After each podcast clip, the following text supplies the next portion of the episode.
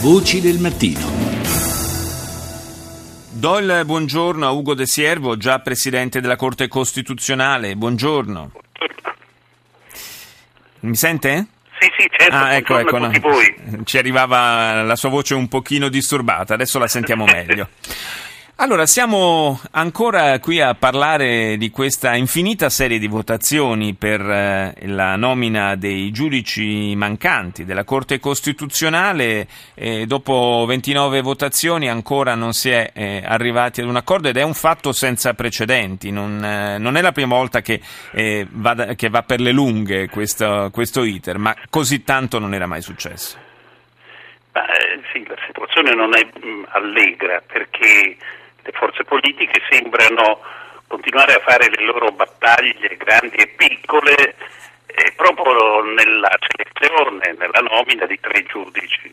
E purtroppo la Corte Costituzionale è un organo collegiale in cui c'è un terzo dei componenti di nomina parlamentare e il Parlamento dovrebbe rendersi ben conto che facendo in questo modo quantomeno aggrava pesantemente il lavoro dei giudici rimasti alla Corte e poi ne altera sostanzialmente la composizione.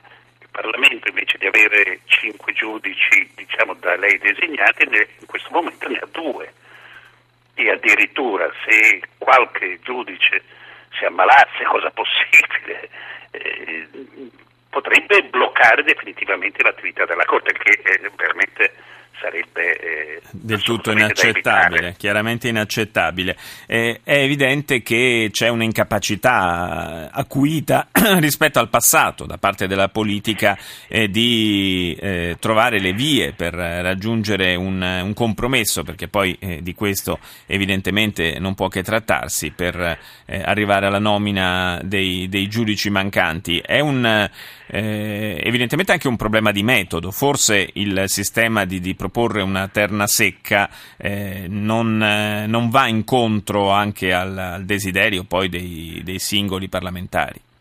Ma sì, soprattutto poi eh, queste terne calate dall'alto, selezionate eh, scegliendo così abbastanza abbastanza stranamente, senza dibattito generale. Eh, qui il Parlamento deve conseguire il 60% dei voti almeno per selezionare i giudici. E allora deve anche la procedura che eh, predispone i candidati deve operare in modo conforme, cioè deve operare in modo che mh, mm, si taglino diciamo, le differenze dei candidati più legati alle singole componenti politiche eh, più legati ai gruppi parlamentari, anche perché si sta per selezionare dei giudici, non, non dei rappresentanti politici. Ecco che allora forse bisogna selezionare le persone solo per le loro capacità e anche per la loro non immediata vicinanza al sistema politico. Eh, invece, invece eh, giustamente sottolineato eh, lei, eh, c'è proprio questa, questa, tendenza, questa omologazione diciamo, eh, di questo tipo di votazione rispetto una, alla votazione per la nomina di una carica politica e questo certamente non è un, un bel segnale. In linea teorica eh, il presidente Mattarella, il capo dello Stato, potrebbe perfino eh, minacciare di sciogliere eh, le Camere se non riuscissero a eleggere i giudici, è così? Ma non, non auguriamoci nulla del Ovviamente genere. no. Ma sinceramente, perché è veramente una crisi diciamo, istituzionale, nel senso che denoterebbe eh, che un organo istituzionale fondamentale, e per di più il Parlamento, è incapace di adempiere ai propri. Ecco. Sì, adesso la sentiamo proprio malissimo, non so se... Ecco, eh, siamo proprio in chiusura, ma le volevo chiedere, eh, per concludere il nostro discorso, il, dal 14, dal lunedì, si parte con le votazioni a oltranza, una al giorno per cercare di eh, colmare questo, questo vuoto eh, di tre giudici mancanti nella Corte Costituzionale. Secondo lei, prima di Natale riusciamo a a, a ottenere, a centrare l'obiettivo? Ma questo purtroppo dipende solo dalla saggezza, che, su cui qualcuno ha dei dubbi delle classi politiche, insomma. Eh, però devono rendersi conto che eh, questa situazione non si sblocca con i bracci di ferro. Ecco.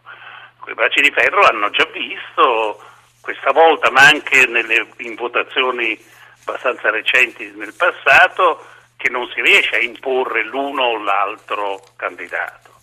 Occorre che in via preventiva si trovi nel silenzio e nella tranquillità eh, una soluzione equilibrata. Ci sono candidati e candidate eh, di tutto rispetto nel Paese, tra gli specialisti.